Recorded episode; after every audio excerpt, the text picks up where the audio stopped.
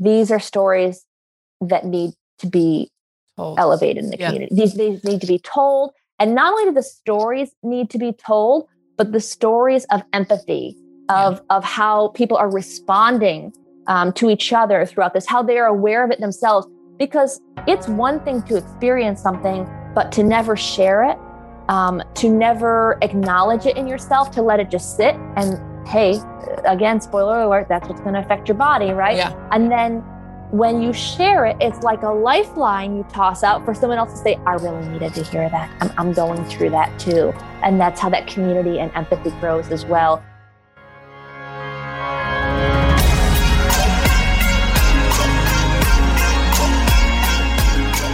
Welcome to the Be It Till You See It podcast, where we talk about taking messy action knowing that perfect is boring. I'm Lesley Logan, Pilates instructor and fitness business coach. I've trained thousands of people around the world, and the number one thing I see stopping people from achieving anything is self doubt. My friends, action brings clarity, and it's the antidote to fear. Each week, my guests will bring bold, executable, intrinsic, and targeted steps that you can use to put yourself first and be it till you see it. It's a practice, not a perfect. Let's get started. Hello, be it till you see it listener. What's up, babe? How are you? ah, oh, I can't wait for you to like hear this woman's words. And then I have homework for you. I want you to go listen to her Mindful Mentor podcast and listen to the episode we were on in the mid out. She's really an amazing, unique person. And, you know, um, definitely uh, a be it till you see it like person. Didn't even know she was being it till she see it, saw it until she was. But um, there's some great tips in here. And also, we talked a lot about uh, trauma informed and activating um, and how words and sounds and things can be activating. And so um, I definitely um, I'm excited for you to kind of hear that because I think we talk about trauma or we talk about trauma informed, but sometimes I don't always know what that means. So I hope that this really helps um, give you some more information. She also gave some great resources for those of you who are interested in being a little bit more trauma informed in your careers because there's different trauma informed trainings for different industries. And so um, definitely check that out. There's some great books that she talked about. Um, I have read The Body Keeps a Score. I'm going to reread it actually because I read it so long ago. I think it's time for a reread. Anyways, um, I'm going to let Bree tell you who she is and really dive into how she got to where she is. But um, I just want to say, just a huge thank you for you being here with your earbuds in on your walk, um, taking the time to let other people share their stories with you and inspire you. Um, and one thing, a little spoiler alert in there is that like it's not easy, right? It's not easy what you're doing. It's not even easy to say, yeah, you know, I'm going to turn on this podcast right now. That's actually a choice. It's hard to do. Like you're you're weighing the options of what other things you should be doing or binging out on, or maybe you should be doing an extra hour of work. And so I just want to say thank you for making a choice to get a little dose of inspiration and hear um, a tip on hey, you can be it till you see it. So without further ado, uh, I found out that uh, she's a fellow Scots woman, uh, like myself, right before we went on. Um, so my team had to edit out a little pre-intro intro. Um, but uh, here she is, Bree Gordon. All right, you know you're supposed to strengthen yourself. You're supposed to work those muscles. You're also supposed to stretch. You're also supposed to do all these things while doing life. And let me just tell you, I understand. I've been there before and I got really frustrated. Um, I got really frustrated with like my workouts not actually making changes in my body. I didn't feel stronger. I didn't feel more confident. I didn't feel like I was getting good posture and I was standing all day. And so I went on a mission for my own self and I discovered it. I figured it out. But where I'm at now, 20 years down the road, is I'm seeing so many people have the same issue I had and not have the time to actually go do the research, go do the journey. And then also, so many workouts that say they're going to do all these things are an hour long. And let's just be real, no one has time for extra hour long workouts when you have the other things you're already doing. So here's what I've created for you a full body workout in 15 minutes. You're going to stretch, you're going to strengthen, you're going to work the center of your body. That's going to help you work your coordination, your posture, confidence, injury prevention. Hello, those with lower back pain, we're going to get rid of that too. So I see you. And I really want you to be in this program. It is a free program right now. um, if we will kick off on February 20th, so you need to sign up before then. You're going to go to onlinepilatesclasses.com slash full body in 15. That's N-I-N 1 5. So go to onlinepilatesclasses.com slash full body in 15, snag your spot You're going to join us for a week. I'm going to actually teach you not just a 15 minute workout, but how to actually do the workout on your own when it's over. So when we're done, you can add this workout before after something you're already doing. You can do it on the days where all you have is 15 minutes. And I promise you, you're going to feel like, woo, stronger, taller, less aches and pains and everything else you're doing. And of course, help you do life better. All right, Be It listeners, I have Bree Gordon here. She is a fellow Scottish family member, although I don't know, maybe related somehow. We just discovered this five seconds ago that we're both Scottish. Um, anyways, Bree and I met because I put myself out there and I said, I want to do a podcast swap. And I think it's important that you hear that because I could have totally been rejected. I could have totally heard crickets. And she's like, Hey, I I want to do that with you. And I only have 7 p.m. Eastern time. and we'll get into that. So, Bree, welcome to the Be It Till You See It podcast. Please tell everyone who you are and also maybe why we only can talk at 7 p.m. on a Tuesday. Happy to cover all those things. First of all, thank you so much, Lesley, for having me on, for reaching out. Um, that is just how all this beauty is getting created right now. I feel like since we are getting back into the real world, I guess, but um, after coming out of a year and a half, or close to two years of having to make connections in a new way, like social media. Um, I appreciate so much that you did reach out. For those with exceptional hearing, you may be already able to identify why the 7 p.m. Eastern Standard Time is my talk time. That is the beautiful vocal jazz stylings of my seven month old that you hear in the background. so, just going to go ahead and call that out from the beginning. Uh, but again, so thankful to be here. Um, again, my name is Bree Gordon hence the uh, Scottish connection. We were able to tell with our last names there. I am a few different things. Um, I'm a board certified music therapist uh, by day, I guess, as they say. I am a mother, as we covered. I am a podcaster as well, a public speaker, and I have, um, in the last two years, started developing a, a, new LLC that helps with uh, wellness programs as well. So my background as a board certified music therapist and working in medical music therapy for the last 13 years has just connected me to the realization one, what I already knew is that uh, music truly is, not to be cliche, but truly is a universal language that can connect all of us. Um, but in also working with so many different people from such different walks of life, different cultures, languages, ages, all the things that could divide us been able to find so many things that connect us and and so many commonalities within the human experience, uh, which is why I have kind of expanded my view, not just from music therapy, but just to wellness in general, specifically uh, recovering from trauma. So I am located in South Florida, um, originally from Toronto, Canada. Grew up in upstate New York. Oh my goodness! Down to South Florida basically just moving on down that East Coast, you know? moving you're, on down. You're That's gonna, how the song goes. You're gonna go all the way down to the east side, right? You're all the east side. to the east side. Oh my gosh. Exactly. So, you know, what I love about meeting so many guests is um, and maybe it's just because like attracts like, but no one is just doing like one thing. Like there's a couple of things that we're doing. And I think it's because like no one is just anything. Um, I think we have to go into music therapy for trauma. Can you explain kind of what that even what does a day in that look like and how did you get started doing that? Like did you know that's what you wanted to be when you grew up? No well there's a couple ways to answer that.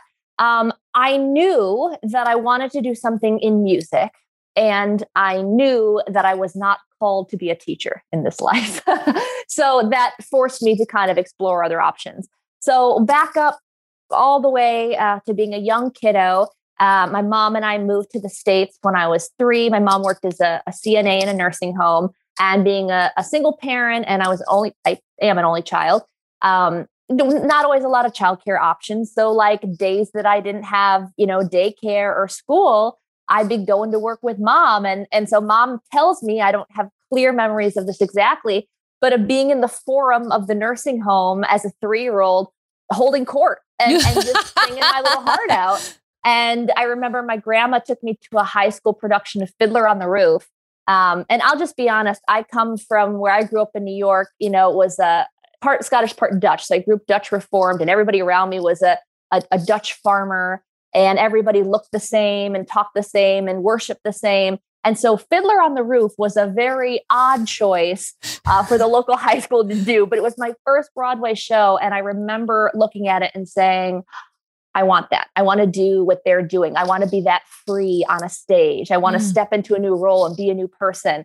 Um, at like five, I was yeah. just like connected with that. So we had these home videos of me doing if I were a rich man in my front yard. Like this is how I would entertain. Well, I didn't realize truly that this was such an exceptional experience to be so comfortable with people outside of your generation, outside of your own life experience until later in life. So I started to look up options for careers in music and realized music therapy was one of them. Um, I had been working for my mom. Uh, my mom was working in home care, uh, private home duty at the time. So I would help her out. So I knew I wanted to help people. I knew I wanted to be in music. So I went to school for music therapy, and everybody wanted to be with the kids. Everyone wanted to do early education, um, you know, sit on the floor with the kids and, and play music. And I did not, again, feel called to that. So I didn't realize how special it was that I already knew how to bridge this gap between myself and someone different than me through music. So I started doing all the senior placements and um, I did like geriatric psych- psychology, locked units, hospice care, all these things. Um, eventually ended up moving to South Florida for an internship in hospice care and worked in that field for seven years. Um, and then went into private practice and started working in oncology and with seniors with Alzheimer's, dementia, all these things. Fast forward to 2018, uh, when we had the tragic shooting here in Parkland at yeah. uh, Marjory Stoneman Douglas High School. And so I volunteered my time and got a team together um, to join our art therapists in the area to just create a space for this yeah. community. They had like two, 10 days to two weeks off of school um, so for the students, the parents, siblings, all that to come and have a space to just be, to just create, um, to feel safe, to feel supported. And out of that, I was hired to work with the students for the next few years. So I've done a lot of programming. That's, Through that work. That's, wait, I'm so sorry to interrupt. Yeah. That's interesting because I was looking over your bio and I'm like, how did you end up with trauma? And it's because trauma happened in their like backyard. Literally. I mean, people say that, right? It's our backyard. This was before we even knew what was going on. My staff was calling me, Hey, I can't get to the site. The roads are blocked. I see all these flashing lights. I see mm. all these um, media vans. I see helicopters. I, I can't get to, you know, the after school program for kiddos with um, on the autism spectrum that's just down the road. So before we even knew what had happened, before we even turned on the television, yeah. I'm getting, you know, calls from my staff. There's something big going on. I can't get to work. So once I started doing this work and studying more about trauma informed music therapy, and basically what that means is that mm, mm, trauma informed is a lens in which you treat through. So knowing that sounds, that images, that references, that things can be activating. And I purposely use activating instead of triggering because I work so much with gun violence survivors. We try to avoid any language again, just want to mention the seven month old in the background in case it's being picked up. Just in case you missed the, the top of this podcast, that's what's happening in the background. and so anything that you are bringing in and which music lyrics can be very activating right the sounds of drums being hit can yeah. be very activating so having that lens and that education before walking into a room is really important so through that work i realized well i've been doing that all along my seniors in hospice care and my memory care groups are World War II, yeah, you know, active war, uh, active duty war veterans, Holocaust survivors. Again, I live in South Florida. We have the largest amount of um, Holocaust survivors in our community um, than I think anywhere other than New York City wow. for the United States. Uh, I work in addiction recovery. A lot of early childhood or adverse childhood experiences um, that are traumatic that they have survived. So, this whole time in my career, I really have been focused on working with individuals who've survived a trauma.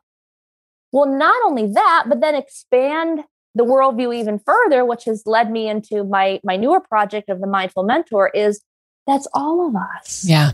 That's not just someone I'm going to meet in a medical setting. That is all of us. And with COVID, we have all experienced collective trauma. Oh, I mean, that's, and that's the interesting thing. I have, um, I have my therapist coming into my fitness business coaching group. Um, at the time that we're recording this, it's like in two weeks. So when you hear this, everyone, it'll have happened. But the reason I'm bringing her in this time is to actually talk about how we have to stop living in survival mode because COVID caused every business owner, caused every person to go into survival mode. And that's a great mode, but it's like a fifth gear. You're not supposed to live in it. Like it's not good on the engine. It's not good on the mechanic. It's not good, right? Like you would never do it your car. But I see all these business owners, I see all these women, especially like in the survival mode. And that is also traumatic to like, it's you, you just don't see things happening in the same way that they are when you're in that mode versus when you're not in that mode. So I have her coming in, but you you made this excellent point that we've had this collective trauma and I guess like I'm I'm for the first time doing a training that is a trauma informed training. It's a trauma informed breathwork training. It's actually really interesting um, for me because you know you hear these things that you can be activating towards people or using the word that's commonly used like you could trigger someone um, and it makes a lot of people go well then what do i do and how do i do this and then how do I act? And then it's like, well, how do I be it till I see it? If I if I could actually accidentally do this. And so it's like, how how do you, you know, you went into the space in 2018 without really like it's not like you had ever worked with a um a situation like that in the past. So how did you do that? And how and like is there any maybe there's a way we can all like learn something through your experience when when it comes to like how do you act in a place that you don't know how to act or how to do or how to heal? That's a really great um, question and actually so fitting to your show that I didn't even think about beforehand because truly that's what I was doing. I didn't even know, I've never heard of trauma informed at that point, to be honest with you. Um, so I was being it till I saw it in that in that moment. And what that led to was actually partnering up eventually with our music therapist who's been working with the children um, in Sandy Hook um, and in Connecticut. And then we were able to give trainings at our national conferences. But before I got to that point where I'm helping others, I'm thinking, gosh, this is totally, and again, at the moment, I really did think fresh and new, and I've never done anything like this before. So I had to just show up, right? Mm. First of all, I had to know if I was the right person. If, if I truly could not handle this, it was uh, there was a transference issue, meaning that there was something coming up that was too strong within myself that I was not able to be present for the students, then I needed to find another therapist that could do that. So there is a point where it, you're not always going to be the best fit for every situation, right? right? But on this one, it it did feel comfortable for me to be involved in. I was able to set um not set aside my feelings but just kind of honor what it was coming up in me and then address that in the appropriate place which meant going to trauma informed therapy for myself honestly right. um, to be aware of what was coming up with me working in this is, is heavy, right? These are students who have survived an extremely traumatic event. They are wanting to walk through it with you through song lyric, through uh, discussion, whatever way that comes up, through music, whatever way it is. And as the therapist, you need to know how to be present first and foremost, and second, know how to handle what's coming up mm-hmm. for you. So I was really fortunate in that I had a team of therapists that I worked with. So we were meeting for supervision like one to two hours every day. That was a total luxury. I've never had that anywhere else in my career. Uh, that I had that much time built into a contract or into a salary that I could debrief and process. So you so yourself were going to a, a session to debrief and process what your day was like. Right. So when we were doing what started as a summer camp, um, so we were working with the students like 30 hours a week through the summer the summer camp started in June. Uh, the shooting happened in February. Yeah. So this was this was not PTSD.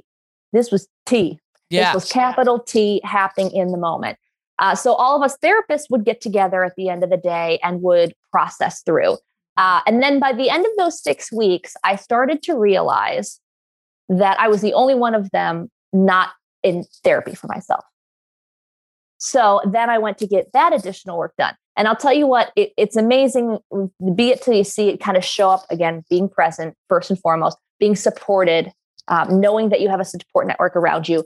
But then you really do have to be accountable for that because for me, second summer, third summer comes around, I get to the end of the summer and I'm just not feeling good.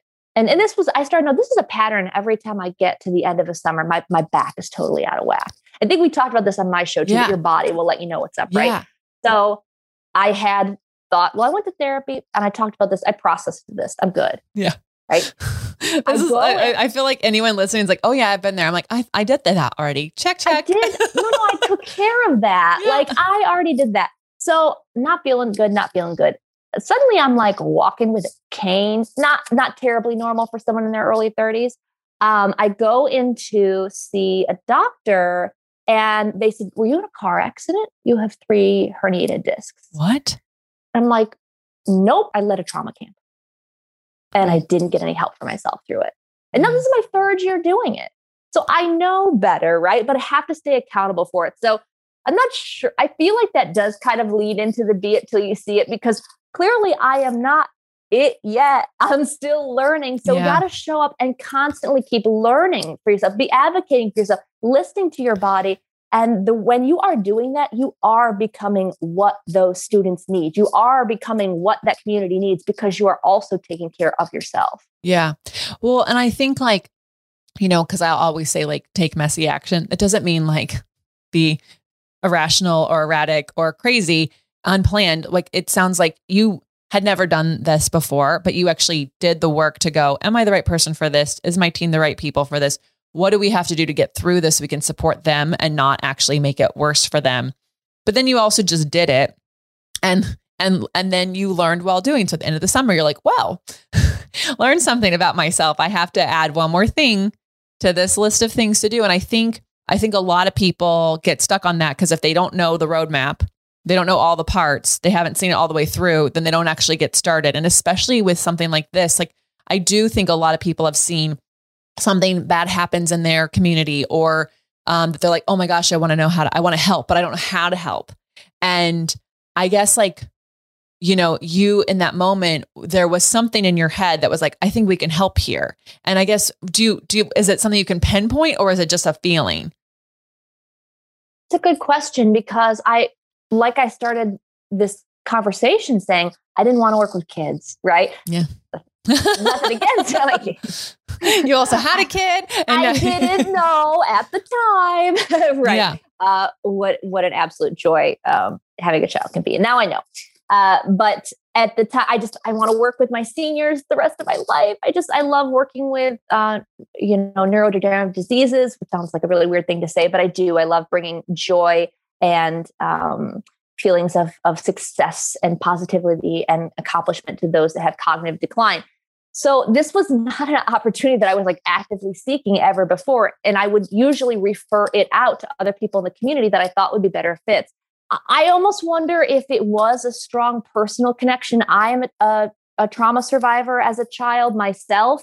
A part of that is complicated grief, um, losing my dad at a young age. It wasn't to anything um, violent uh, as this would be, but I believe that there is a connection within trauma yeah. that if you have experienced something, you have experienced, especially as a child, the feeling of being completely out of control of the world happening around you. Yeah. Um, and just this constant yearning for grounding yeah. um, and for a strengthened a sense of self and for connection. And I identified with all of those things. Um, now, obviously, I'm not going to say have been through what those kids have been through. Uh, I haven't, um, but I could connect with that feeling of of needing those things. So I do think it was something in myself. And again, I go back to listening to yourself, Listen to listening your- to your your body, your mind, your heart, your intuition, your gut. I mean, I don't know about everybody here. I don't know everyone's gut uh, intimately, obviously, but, but, but mine has has led me to some amazing opportunities that on paper I would have said no to. Oh, I mean, you're there's this great book called The Gift of Fear. Um, it is who is it? Who is it? Gavin de Becker. Um, and actually, just uh, because the world is so small, I actually taught a woman how to teach Pilates, um, who might be listening to this podcast, whose husband worked works with Gavin de Becker's company. It's a security firm, and he was in trauma when he was a child, and he his life experience led him to actually be able to see and understand when people are actively going to do what they threaten to do or when they're just a little bit off, right? Or a lot off, but not actually going to act on it. So he's worked with the FBI and the CIA, all the things, right? And he has a security firm. He wrote a book called The Gift of Fear. And his whole thing is every single one of us, our gut is telling us what is happening. do we feel safe in this moment? Is this person a good person? Should we trust this person? Like it literally is. It has these receptors. so amazing. But our brain is like, oh, you're being judgmental. Or you don't know, like he seems like a really nice person. He's got nice clothes on. Like all these things. Oh, you know, all this stuff. And our logic, our brain is like, trying to talk us out of whatever our gut is saying. But like logic will fail you most of the time where your gut is pretty on and it's not and it's okay to go with that. So the book is really dense and it's really interesting. Um, and, and I highly recommend it, especially my ladies listening to this, because it really is informative as far as like what it means to be like protective of yourself and also like a little overprotective. Like, what does that mean? Right. And then um, you also made me think of the book, like What Happened to You, um, which is some, some amazing research they've done on trauma on like infants. You know, we think that babies don't have memories before three o'clock, three o'clock, three three years old, three o'clock before they're three p.m. They have no My memories. baby's not gonna remember any of this. Not remember. still two thirty. Yeah, so, no, three years old. But the reality is, is that they have found and they study people long enough to know that if even under in three your first three months you've had something traumatic, it really does affect your the life. Birth experience oh, is traumatic. Yeah. I mean, it's I. Um, in addition to all this other stuff, I'm working through an online training in play therapy, and it's neurorelational child-centered play therapy, and a lot of it is on trauma and the memories that they find these children um, even reenacting like their birth experience, even at four or five years old. Um, yeah, there was one story in the training where um, one of the child came in the room, and one of the things about uh, play therapy, particularly this model, is you don't intervene. I mean, you have to keep it safe in the room, but you're not guiding the play because truly the child is is expressing themselves through the play. So you don't want to really put parameters around it.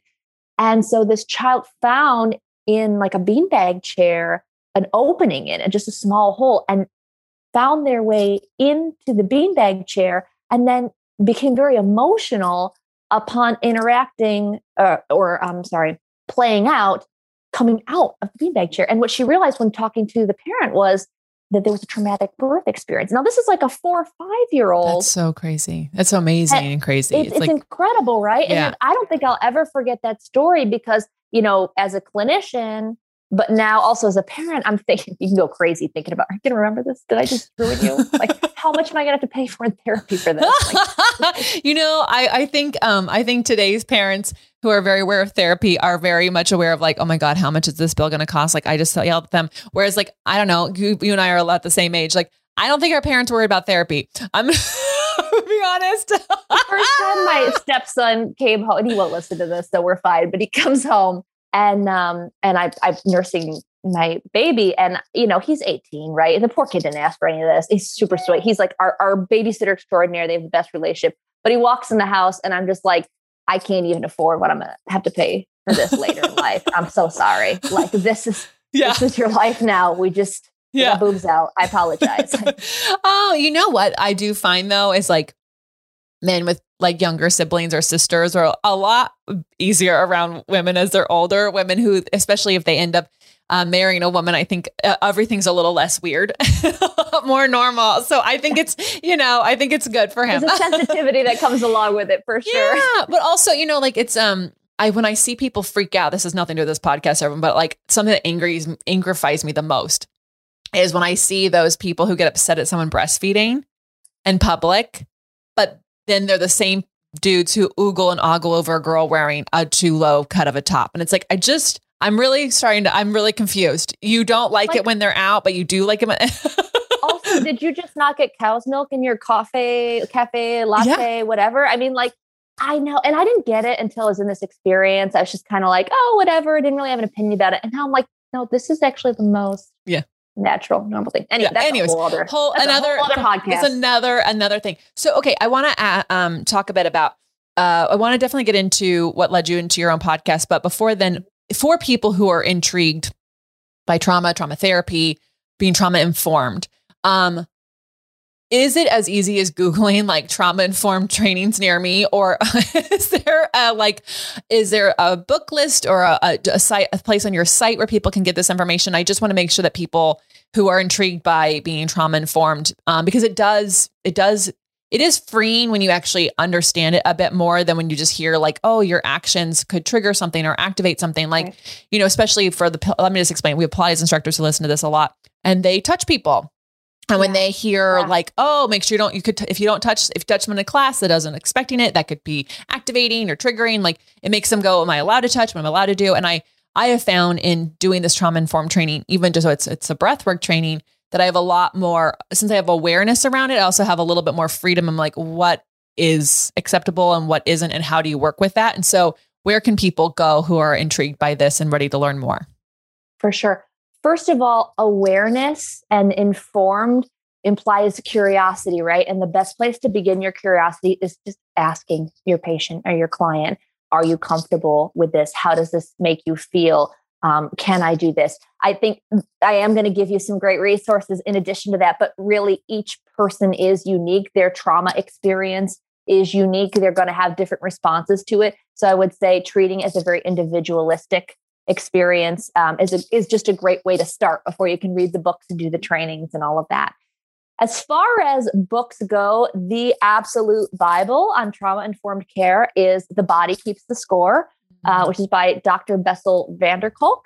Uh, good Dutch Dutch name and, and, uh, uh, a fabulous resource. We're going back to heritages today. Yeah. Um, that is just a great place to start, and it it connects to so much of what you've already been talking about with the focus on touch and on breath and on knowing your own body because it's true it is stored just in my and that's why i tell you my story about herniating the discs in my back because I could go and, like I said, I've traveled all over the country talking about this, and yet that is still happening to me. So we can read all the resources in the world, being aware of your own body, because it's true that our body does keep the score of what we have experienced, what our emotions have experiences, um, what, what we physically experienced, um, psychologically, all of that. Yeah.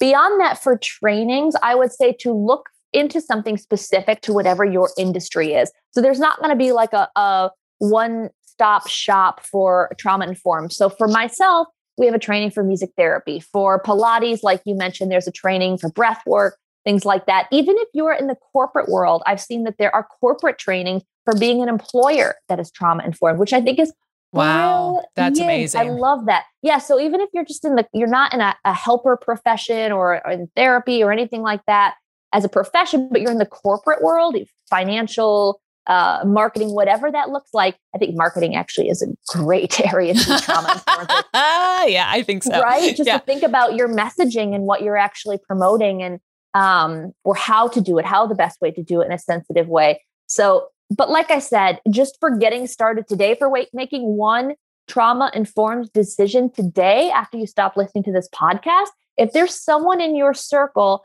a family, friend, community member, client, patient, whatever it is that you have that concern with that you think that they might be activated in a way, ask them.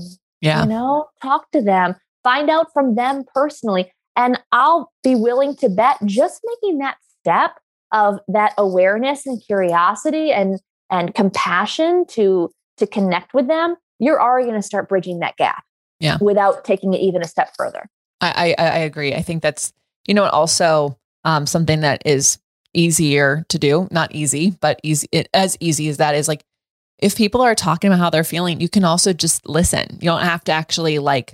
You don't have to agree. You don't have to ask. You don't have to say, "I see that in you as well." You don't have to like. You could just like if they can just they can just talk, and you can just sit there with your eyes open and hold the space, and then you can can ask them, "Do you need more time?" And if they're like, "Yeah," then they can keep going. And if they don't, they'll go, "Okay." And then you can you can also just move you can keep going right so i think like people are like oh i have to have a conversation with them and and one of the things that we're doing is like being a feeler. And like it's kind of amazing when you just let someone talk about how they're feeling and then you don't say anything. And then we ask if they want a pop out question which is like what's your favorite color? or whatever. And you know like it kind of brings it back. But it's kind of amazing like if you just let people feel what they're feeling it doesn't keep it doesn't have to keep going. Like the feeling can have its moment and it can pass like a cloud you know? Not that it's over but um, there's some interesting things with that i think we can all learn like little bits and tell. Because you know everyone has their own thing. And i i think um, a lot of people listening to to be all or nothing it doesn't mean you have to go all the way today but you can start with curiosity and asking and i love that tip thank you for sharing that okay so you have a podcast Mindful Mentor. Yes. Yeah. I've been on it, y'all. It was a freaking great conversation. Mm-hmm. So you're going to go listen you to that. Awesome. it, yes, yes, yes, you are. Let me just say, we're not going to say we invite you. No, you have to yeah. go because Lesley, you're incredible. And you just, you brought so much just clever wisdom. I don't, I don't know if you've ever been told you have clever wisdom before, but that is how I walk away from this. I just, I felt renewed uh, as an interviewer, even just talking to you um, and just as a person. So I just want to thank you and honor you again for your gift you gave to the Mindful Mentor because um, everyone who listens will be blessed by that. So well, thank you. Words of affirmations, my love language, and clever wisdom is going in the next bio. So we're gonna we're gonna put that in there. Um, I'm always looking for new new words to go in there. So what made you start a podcast? Because as someone who started one, it is a lot of work uh, that yeah. you maybe are like, I'm, I talk, I do lives all the time. I'm just going to do this. And then you're like, whoa, there's some, there's some steps in here. yep. so, yes. um, what made you start it and, and what are you excited about with it right now? Yeah, thank you.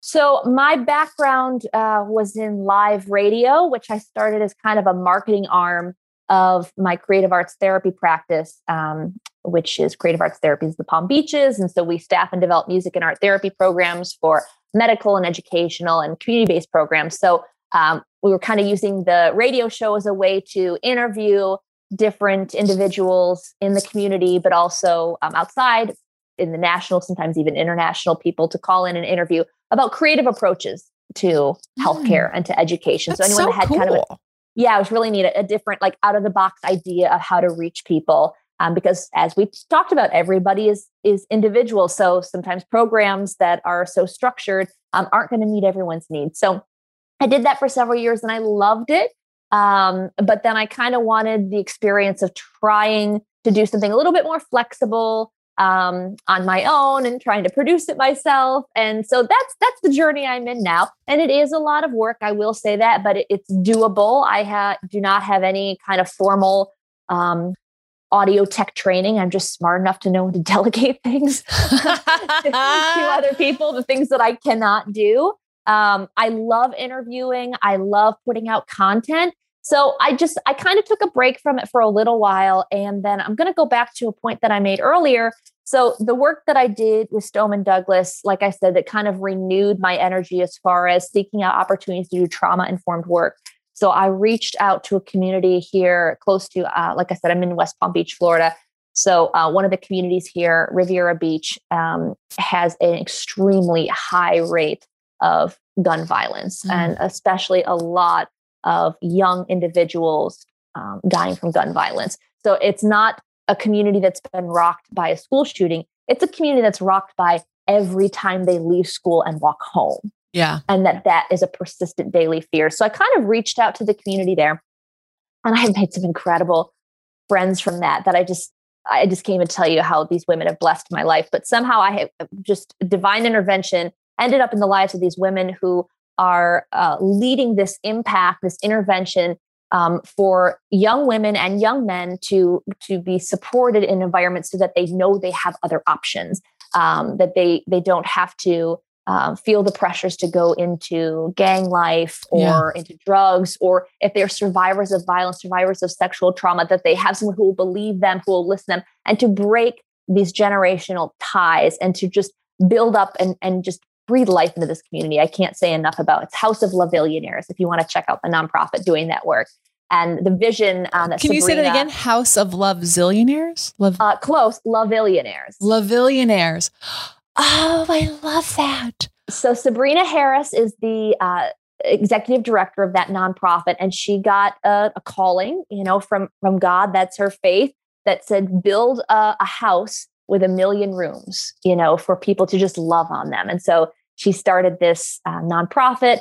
She's a licensed mental health counselor. They do a lot of community outreach programs so I, I met with them a few times and um, you know did some programs together for for the women in that community and as we're sitting in this room and i was the only white person in this room and so the, to trust me and bring me into the right. community i didn't live there um, to trust that i had good intentions that i was going to stick around that i wasn't just going to say hey i want to help and then take off right. um, i felt the warmth of that and then hearing everyone's experience I again could connect it to so much that I had experienced as a child. Not the same. I know that I didn't have the same situation. And I was also very aware of certain privileges that I had because of my skin color in that moment. But some of the things that they were sharing, I could connect to. And I'll never forget sitting in this room having a conversation on couches, just kind of fireside chat style, and thinking, these are stories that need to be elevated in the yeah. community. These, these need to be told. And not only do the stories need to be told, but the stories of empathy, of, yeah. of how people are responding um, to each other throughout this, how they are aware of it themselves. Because it's one thing to experience something, but to never share it, um, to never acknowledge it in yourself, to let it just sit and hey, again, spoiler alert, that's what's going to affect your body, right? Yeah. And then when you share it, it's like a lifeline you toss out for someone else to say, I really needed to hear that. I'm, I'm going through that too. And that's how that community and empathy grows as well. So, yeah, I just, oh I God. wanted to take the work that I've been doing which made me aware of my my life really and all the things yeah. that i had kind of shoved down and not been acknowledging yeah. for myself and because i think it took being in a moment where i was with individuals that if you had taken a snapshot you would see all the differences quite honestly if you had really dug in you would see all the things that connected us oh that is so beautiful and i think that has i think that's really a lot of moments i think like face value it's like how are these people all together? But like if you go on the deeper scale of like cellular level um, of experiences um, and, and emotions, there's so much that actually does bring us together. And in listening um, to each other, it, it uh, has so much healing, you know, um, opportunities. And and without that, then there's really no way that you can do anything that's next, right? Like because mm. you, I mean, we all know like uh if I mean, we go to Cambodia, a lot of people are shocked by like how family members can treat their children or have their children do different things. And it's like when you don't know how you're eating your next meal, you're not actually thinking about mm. the the elevating of your child. You're not like the, the Maslow's hierarchy of needs is just real. Gonna say, yep, it is a real thing. And so when people, you know, I had a client who was frustrated with like some crime in her area, and I'm like, you have to understand if they don't feel that their needs are being met on a very basic level, they're not seeing the other people as anything other than an opportunity for them to survive.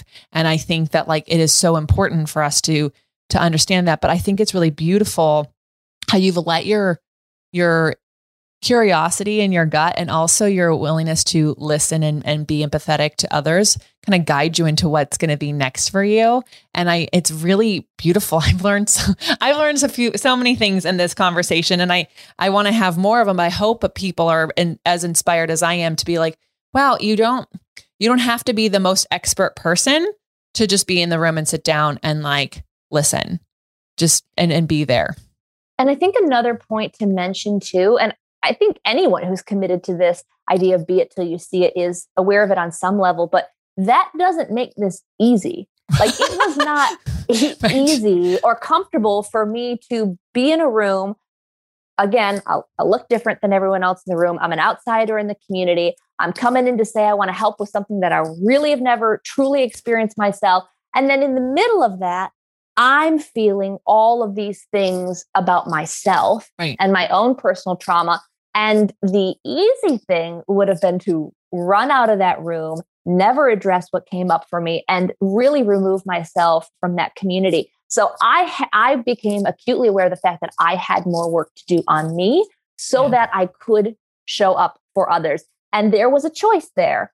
And that's kind of my new like mission with the mindful mentor that I'm I'm promoting a lot is that everything we do is a choice. these yeah. are all just dots. We have to make one choice to connect the dots. And bad choices are dots too, right? So it really determines what image we're going to create from one choice to the other. And so it's not always the easy choice to show up in that way and to show up as your authentic self. It does require some work, but it's worth it. So yeah. worth it. It's so beautiful. All right. Um, I mean, we could keep talking. We'll just have to have you back. Um, we'll get some be it listener questions and we'll have to have you back. Um, uh, we're going to find out how we can listen to your podcast and find out more about you. Just a quick second. Hey, love, my full body in 15 program starts really soon. It is free for now. It is a $347 value. I know. Yep, that's right. It's a three part program that's going to be taken over the course of a week. And when you snag your spot at onlinepilatesclasses.com slash full body in 15, that's onlinepilatesclasses.com slash full body in one five. Put your name on the list, get in. We're going to have so much fun. You're going to walk away with a 15 minute workout that will work your full body wherever you are, whenever you want. Yeah, absolutely. The Mindful Mentor. You can find us on Apple, Spotify, Pandora, everywhere that you like to listen to your podcast. You can check me out on Instagram at Mindful Mentor Bree or on Facebook at The Mindful Mentor. Website is mindfulbree.com. Yes, that yeah. is correct. and then the email is info at mindfulmentorbree.com. Amazing. Amazing. The team will put that all in the show notes. So it's like really easy. Click and and just let her know takeaways and how this felt or just what it brought up for you. Um, what you know, I love that you brought up it's not easy to be it till you see it. I also think um it's not like I think a lot of people could hear your story and think, wow, that's gonna be so rewarding to work with people like that and help them do this. But also like it's very heavy. And yeah. um and you know uh it's not like you go home every day with a, a badge that goes i helped people today you know? Can I have a cookie now? Yeah. i helped someone today. Yeah so um so i just want to say thank you for being someone who does that. Um there are people like you in this world who are doing that is amazing work and it is uh it's very necessary because i think so many things that we're all going through is because of trauma, unattended, unseen, un untaken care of. And I don't know. I mean, um, maybe that's the wrong choice of words. I don't know that it gets taken care of. It just becomes mm-hmm. something that you understand in your body, and um, so you can handle, learn how to cope with it. Yeah, exactly. Yeah, cope. Build yeah. that resiliency. Mm-hmm. Yeah, yeah.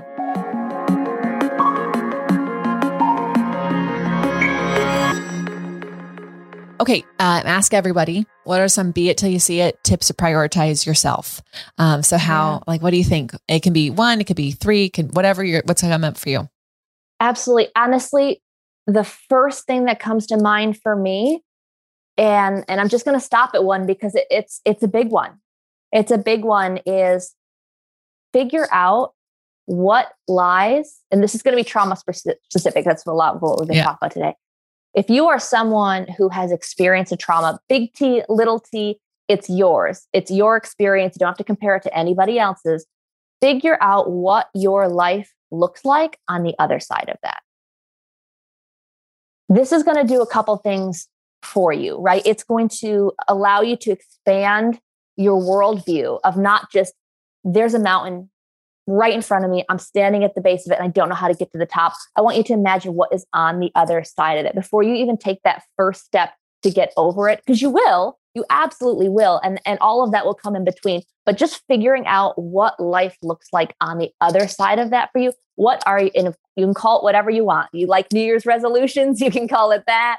Your goals, your aspirations, um, whatever that looks like for you. But you just have to imagine it's not that the trauma doesn't exist, but with that, with that experience in my life, what does life look like on the other side of it? And then you'll have that encouragement to move through it, to grow through it, because you will, you will get through it, you will go through it.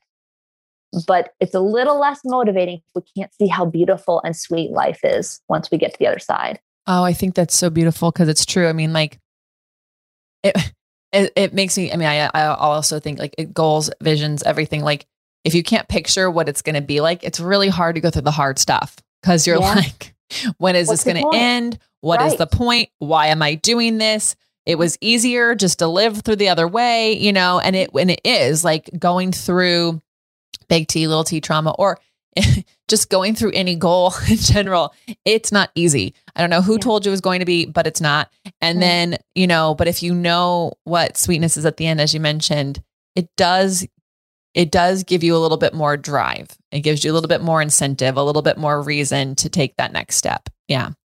And it gives you that that downward slope on the other side of the mountain, the easier side, right? Like otherwise you're just still climbing and it's exhausting and it's hard. And part of that climb is involved for sure.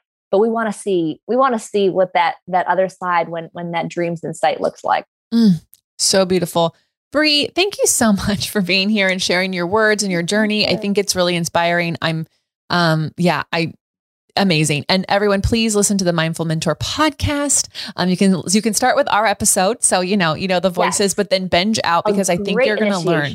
Yeah, I think you're gonna I think you're gonna be inspired by so many. Um, I'm so grateful for you being here, and I'm grateful for everyone who's listening because because of you, podcasters like Bree and I exist we can't if, if, no one's listening we kind of are just talking just us. we just talk to each other and listen to yeah. it on repeat it's like, like, a long phone call very formal phone yeah. call anyways um i am so grateful for you please do us a favor screenshot this um tag us with your takeaways tag us with what inspirations came out of this and you know even if you um just text it to a friend who needs to hear this who's had curiosity in that way that is also amazing um but we do love seeing your takeaways what what landed for you. And until next time, be it till you see it. Thanks, Lesley. Bye, everyone.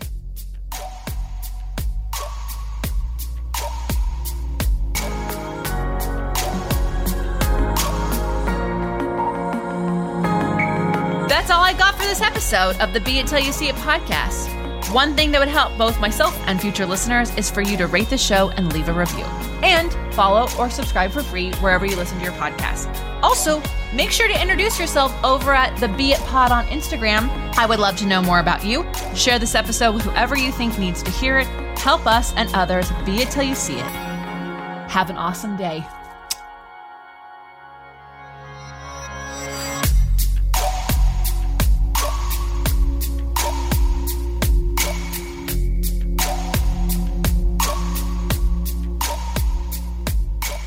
Be It Till You See It is a production of As the Crows Fly Media.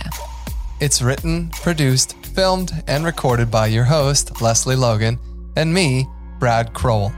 Our associate producer is Amanda Fratarelli. Kevin Perez at Disenyo handles all of our audio editing. Our theme music is by Ali at Apex Production Music, and our branding by designer and artist Gianfranco Cioffi. Special thanks to our designer, Jaira Mandal, for creating all of our visuals, which you can't see because this is a podcast, and our digital producer, Jay Pedroso, for editing all the video each week so you can. And to Angelina Herrico for transcribing each of our episodes so you can find them on our website. And finally, to Meredith Crowell for keeping us all on point and on time.